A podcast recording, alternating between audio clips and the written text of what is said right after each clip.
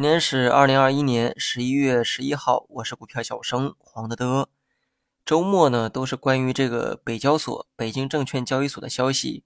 由于利好中小创新型的企业，那么今天科创板呢明显好于其他指数，而市场中科技类股票呢也是明显强于多数板块。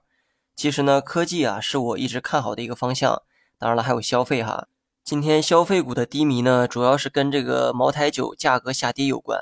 作为高端酒的茅台，价格下跌意味着什么？想必呢大家都比较清楚。有些东西呢超出了消费属性之后，价格越高，买的人越多；价格越低，反倒是越没人买。茅台酒不再贵的时候，人们的预期呢就会转向悲观。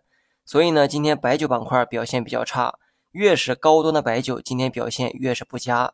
不过呢，我看好消费的这个观点啊始终不变，只要规避掉那些业绩拖后腿的个股。中期表现，我还是比较期待消费和科技。大盘今天这个走势呢，可以用三个字啊去概括：下上下。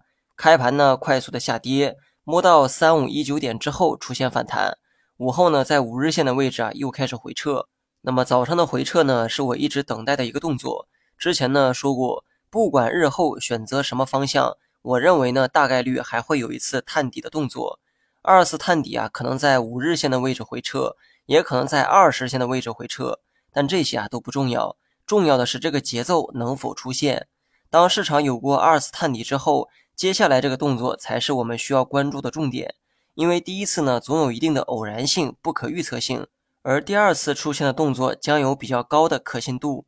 大盘呢一天时间就做出了探底和回升的动作，虽然说午后呢有转弱的迹象，但量能的放大也带来了一些好兆头。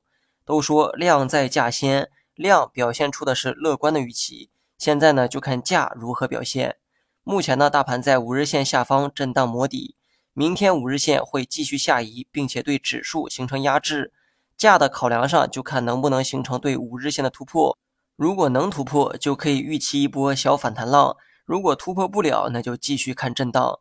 如果硬让我猜这个节奏，我觉得大盘受到五日线的压制，可能呢会先做出回撤。但回撤的幅度呢有限，毕竟下方呢就是三千五，回撤太多，估计还会引发技术性的一个反抽，所以呢节奏上出现先下后上的概率啊会比较高。而我们需要观察的最终结果就是能否突破五日线。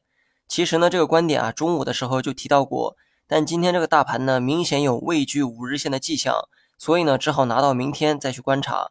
操作方面呢持仓不动是最科学的一个做法。好了以上是全部内容下期同一时间再见。